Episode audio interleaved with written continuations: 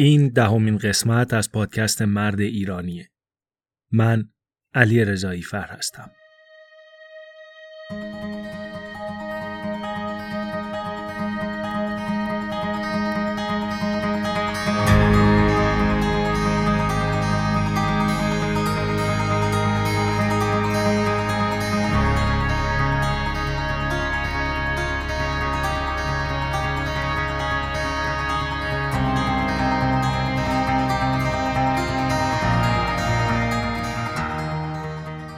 در دو قسمت قبل شنیدیم که آنچه در ذهن ما به عنوان باور وجود داره عمدتا از طریق قبول کردن بدون فکر و اندیشه به دست اومده.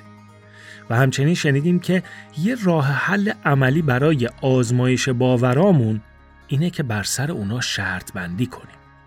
همچنین یاد گرفتیم که در روابط انسانی باورها و عقیده ها محترم نیستن. و این انسان ها هستند که به واسطه کرامت و شرافت انسانی قابل احترامن.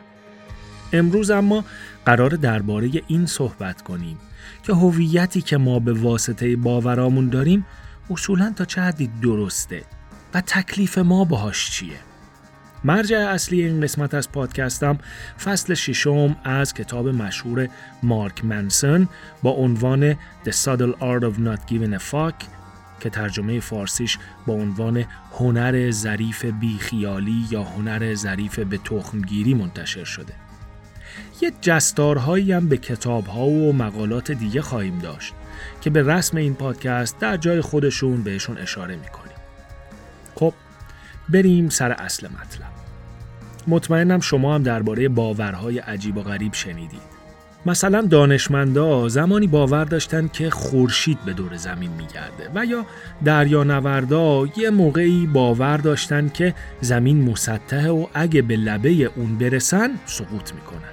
اصلا چرا راه دور بریم؟ همین الان بسیاری آدما در یک کشوری که نمی‌خوام اسمشو بگم باور دارن که دود حاصل از سوزوندن مدفوع اولاغ ماده خاصیت آنتیبیوتیکی داره و برای درمان سینوزیت و میگرن و مننژیت و چه می‌دونم اسکیزوفرنی حاد مفیده. و یا یه عده‌ای در همون کشور باور دارن خوردن ادرار شطور باعث پیشگیری و یا درمان بیماری کرونا و هزار تا درد و مرض دیگه میشه. یا مثلا اگه پنبه آغشته به روغن بن... ببخش حالا این روغن بنفشه رو نمیگم. اما آیا این آدما درست میگن؟ یا اونایی که بهشون ایراد می‌گیرن و یا مسخرشون می‌کنن در واقع بشر هرگز به طور یقین در هیچ موردی درست نبوده یعنی چی؟ یعنی درک ما از چیزها هرگز صد درصد نبوده و هرگز هم صد درصد نخواهد بود این یعنی چی؟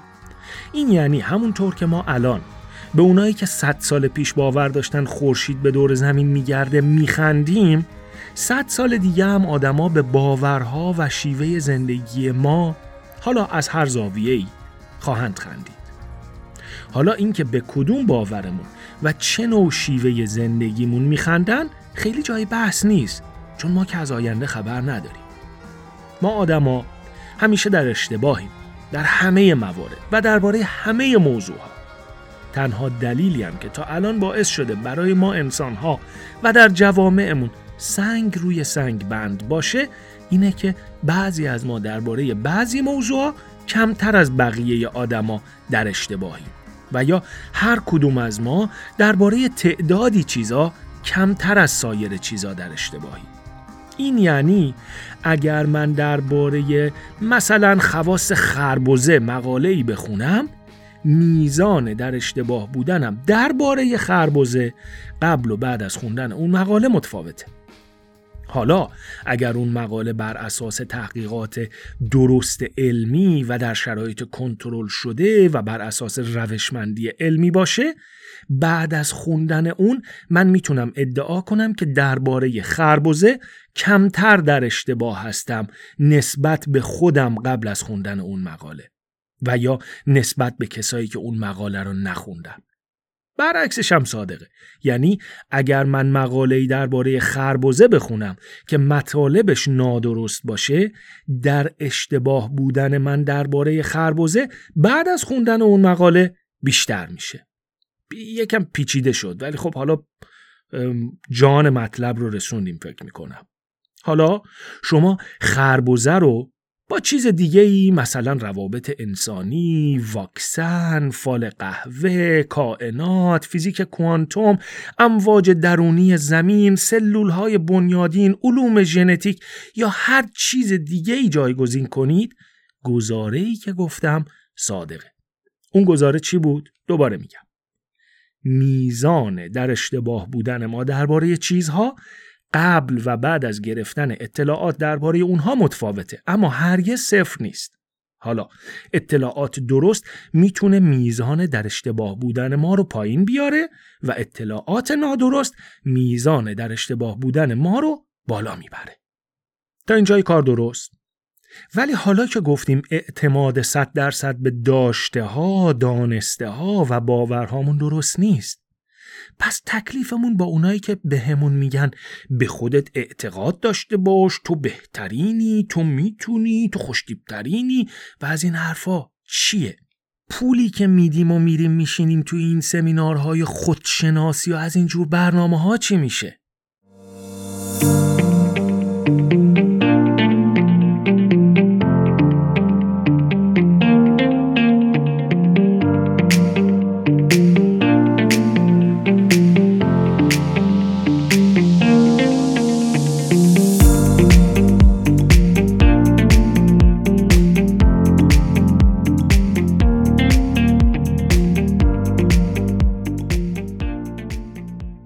در عواسط دهه 1990 میلادی روی باومایستر روانشناس آمریکایی و همکارانش یه سری آزمایشاتی بر روی مفهوم شر انجام دادن. باور عمومی در اون زمان این بود که آدمایی که جنایت‌های هولناکی مثل قتل‌های سریالی انجام دادن یا از خودشون به خاطر کاری که کردن متنفرن و حرمت نفس پایینی دارن و یا دلیل اینکه افراد دست به این نوع جنایت ها می‌زنن همین امره که اونا عقده خودکمبینی دارن. یعنی از خودشون بدشون میاد. اما نتیجه آزمایشات این دانشمندان کاملا عکس این باور رو ثابت کرد. در واقع اونا نشون دادن که آدمایی که جنایت های خیلی بد انجام میدن از کارشون اتفاقا راضی هستن و بعد از انجام این جنایت ها از خودشون بیشتر خوششون میاد اما چطور چنین چیزی ممکنه؟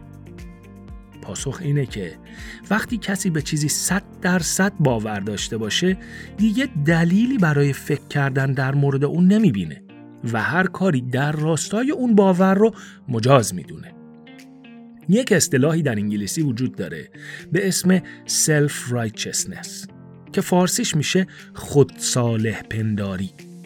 آدمی که درگیر این باوره که آنچه باور داره قطعا درسته میشه آدم خود صالح پندار. نتایج آزمایش های بومایستر اینطور برداشت می‌کرد که مثلا مردی که تجاوزهای زیادی به زنان انجام داده باورش این بوده که زنها پست هستن و اون حق داره از اونا بهرهوری کنه یا یه نجات پرست نئوناتزی باور داره که نژاد آریایی از سایر نژادها بالاتره و به همین خاطر اون حق داره به آدمهای سایر نژادها بی احترامی کنه و بعضا به اونا آسیب بزنه. در واقع نتایج آزمایش های بومایستر همراستای آزمایش های استنلی میلگرام بود که سالها قبل از اون و در دهه 60 میلادی انجام شده بود. این سری آزمایش ها که نتایجشون با عنوان Obedience to Authority یا به فارسی اطاعت از قدرت منتشر شد از مشهورترین و پرسر و صداترین تحقیقات روانشناسی در تاریخ این علم محسوب میشن. جریان چی بود؟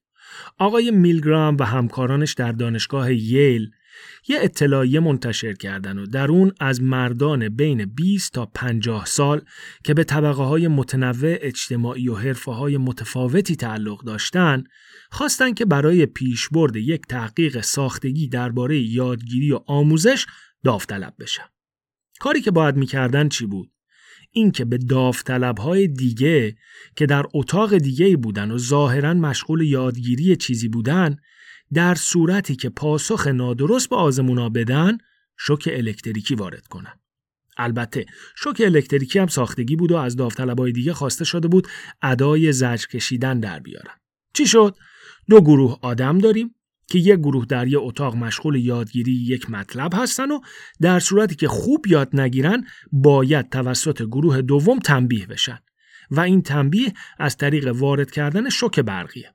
یه چیزی توی مایه های شرایطی که متولدین دهه 60 و قبل از اون در سیستم آموزشی ایران تجربه کردیم و اگه خوب درس نمیخوندیم معلم و مسئولین مدرسه کتکمون می‌زدن یا تنبیه های دیگه. با این تفاوت که ما واقعیشو تجربه کردیم ولی در آزمایش میلگرام شوک برقی واقعی نبود. البته اونایی که شوک رو به دیگران وارد می‌کردن نمی‌دونستن. این گروه تنبیه کننده بدون اینکه به خودشون اجازه بدن درباره ماهیت آزمایش از خودشون سوال کنن گروه تنبیه شونده رو تنبیه می‌کردن و در برخی موارد از محدوده درخواست شده هم درجه تنبیه رو بالاتر می بردن. روی دستگاه شوک هم درجه بندی بود و میزان شوک تا حدی می‌تونست بالا بره که مرگبار باشه. خب فکر می‌کنید آدما وارد منطقه مرگبار نمی‌شدن دیگه؟ یعنی آدم به خودش اجازه نمیده برای یک خطا در یک آزمایش طرف مقابل رو بکشه. درسته؟ باید بگم که نه. درست نیست. و میزان شک به دفعات تا آخرین حد کشنده بالا برده می‌شد و تنبیه کننده ها از کارشون راضی هم بودن.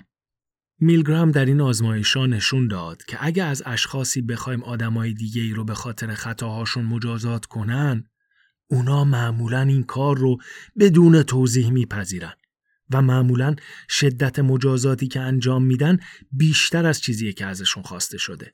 صرفا به این خاطر که این حق به اونها داده شده که دیگران رو مجازات کنن. این خیلی نکته دردناکیه ها. اینکه من و شما اگر بپذیریم که کاری غیر اخلاقی برای هدفی از پیش تعیین شده باید انجام بشه انجامش میدیم. یعنی هدف وسیله رو توجیه می‌کنه. اگه من باور داشته باشم که تنبیه بدنی نتیجه مثبت داره بر اساس این باور انجامش میدم هرچند که این کار غیر اخلاقی و نادرسته. اگر من باور داشته باشم که اگر به خودم مواد منفجره ببندم و عده انسان رو بکشم به بهشت میرم این کار رو انجام میدم. اگر من باور داشته باشم که حق دارم به آدمهای دیگه زور بگم انجامش میدم. اگر من باور داشته باشم اگر باور داشته باشم باور داشته باشم. باور.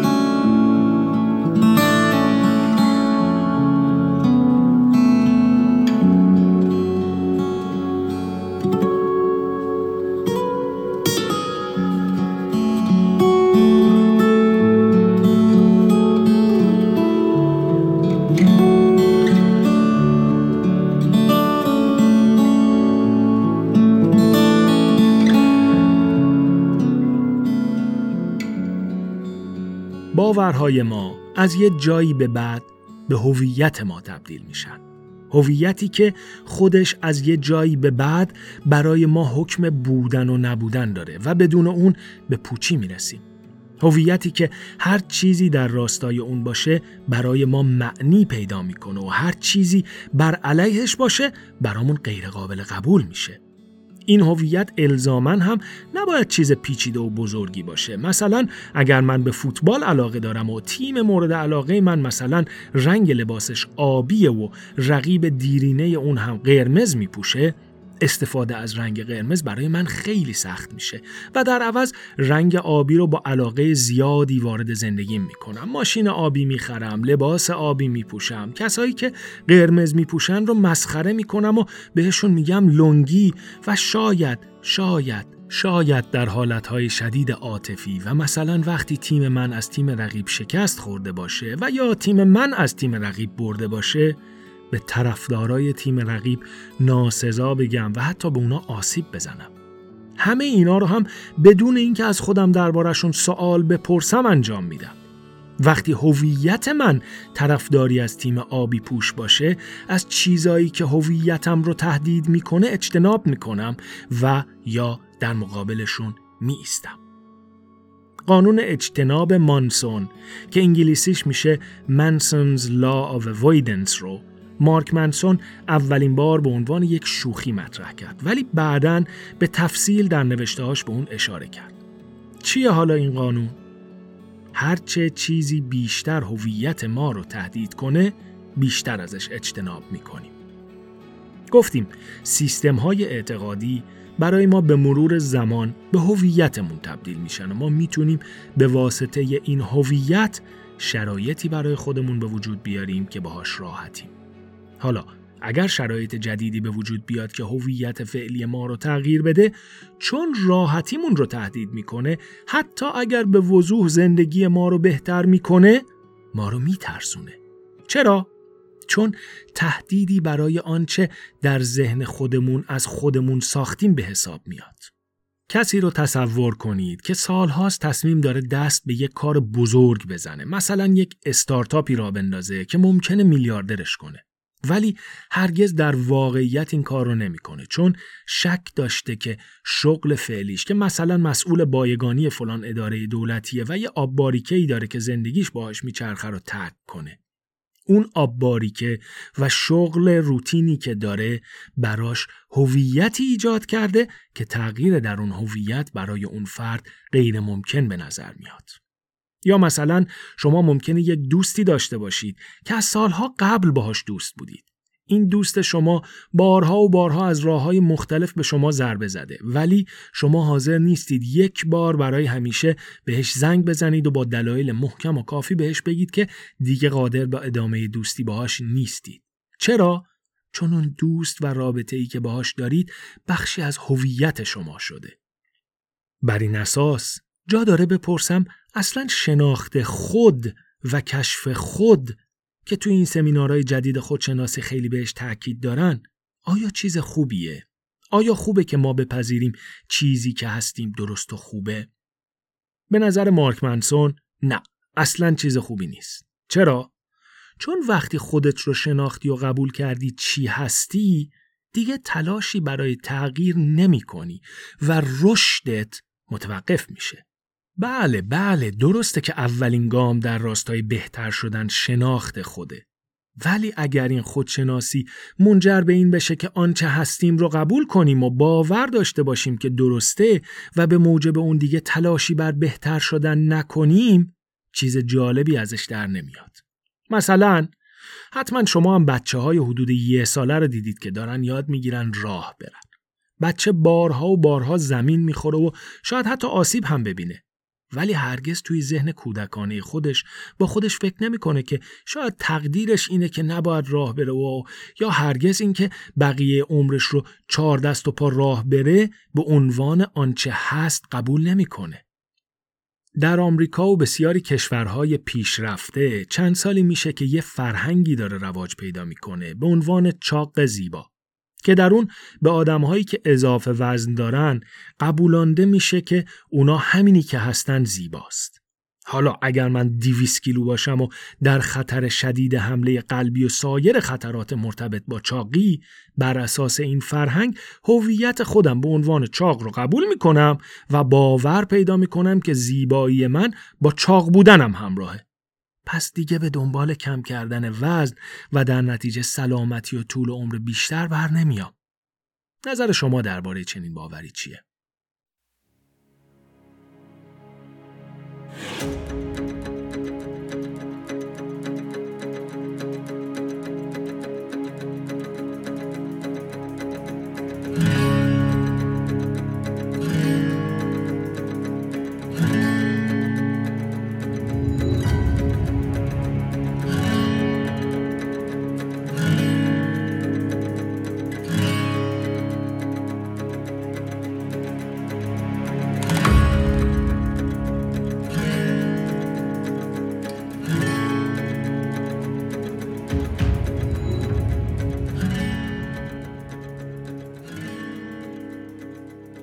واژه دوگم یا جزمندیش در فرهنگ معین به معنای فردی که بر عقیده خود متعصب است و بر روی آن پافشاری می کند تعریف شده. وقتی کسی اسیر جزمندیشی یا همون دوگماتیزم باشه عقیده یا عقایدی داره که بر درست بودن اونها یقین داره. وقتی از جزمندیشی و دوگماتیزم حرف می‌زنیم معمولا توجه ما به سمت عقاید مذهبی و مسائل ماورا و طبیعه میره که خب اشکالی هم نداره. اما من اینجا توجهم به چیزهای بسیار ساده تره. به این دو مثال توجه کنید. مثال اول آقا سعید. بابام همیشه می‌گفت بچه تا تو سری نخوره درست بار نمیاد. نور به قبرش بباره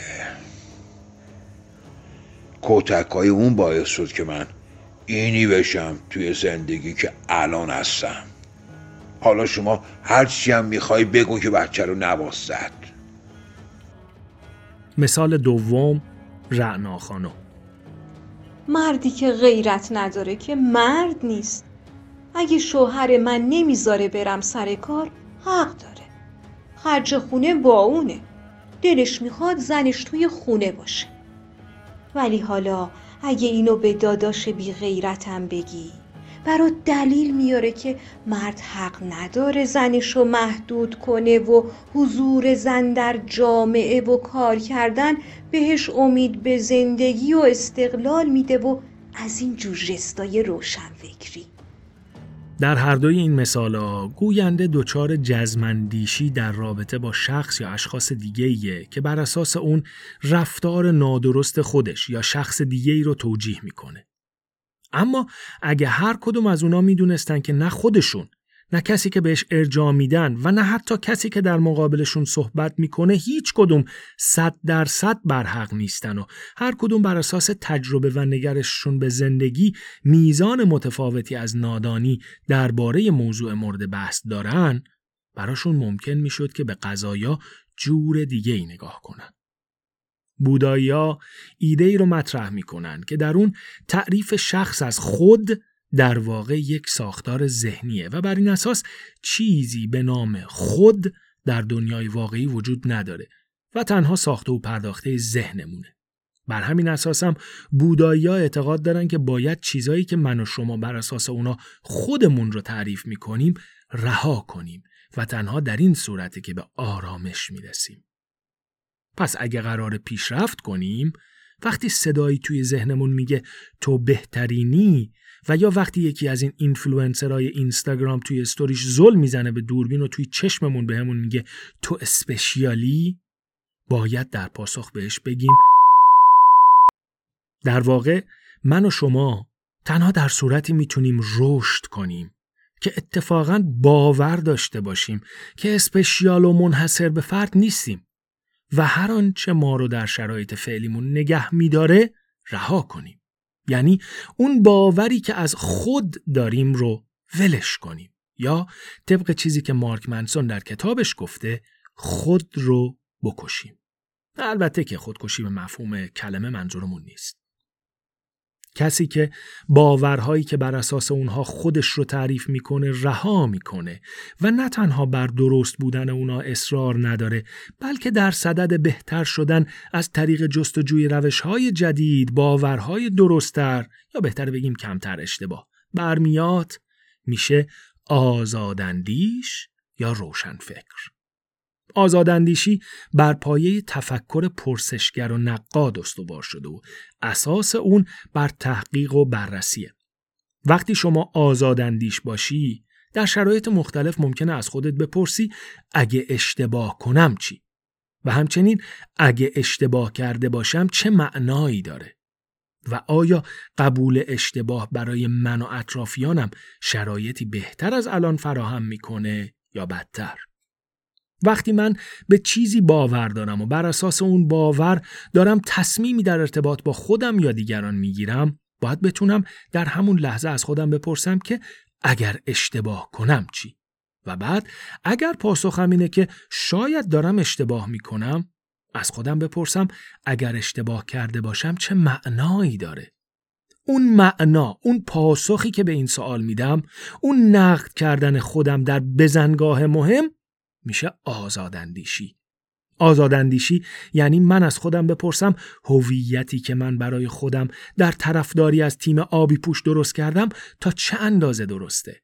و این درست بودن آیا به من این اجازه رو میده که به طرفدارای تیم رقیب توهین کنم؟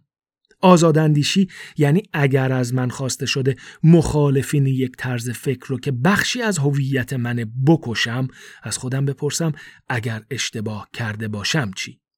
و این هویتی که برای خودم انتخاب کردم اگر نادرست باشه چی؟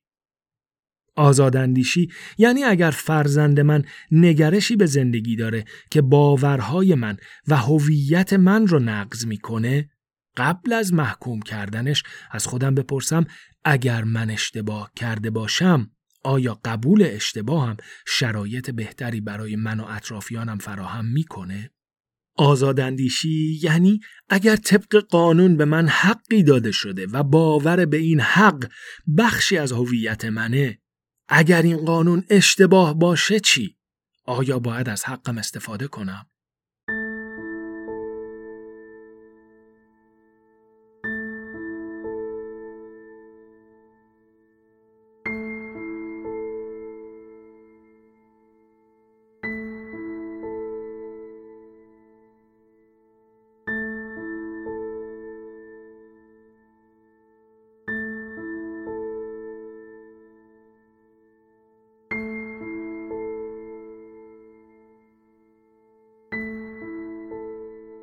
اگر همه ما اینطور به باورها، اندیشه ها و نگرشمون به مسائل مختلف زندگی نگاه کنیم هم قادر خواهیم بود به رشد خودمون کمک کنیم و هم کسایی که دوستشون داریم.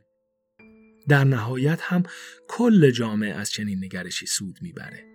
دنیایی را تصور کنید که همه با آغوش باز پذیرای شواهد و معلومات تازه هستن و در صورتی که این معلومات تازه با باورهای قدیمیشون منافات داشت بر علیه این معلومات کسی که مطرحشون می‌کنه و مرجعی که اون معلومات رو ارائه کرده قد علم نمی‌کنن. از قسمت های قبلی یادمون هست که آدما می‌تونن با هم دوست باشن ولی باورها یا نظرات متفاوتی در مورد چیزی داشته باشن. همچنین یادمون هست که باورهای ما وسیله هایی برای رسوندن ما به هدفهامون هستند. وسیله هایی که می‌تونیم در میانه راه ازشون پیاده بشیم و سوار وسیله های بهتری بشیم تا بهتر و سریعتر به هدفهامون برسیم.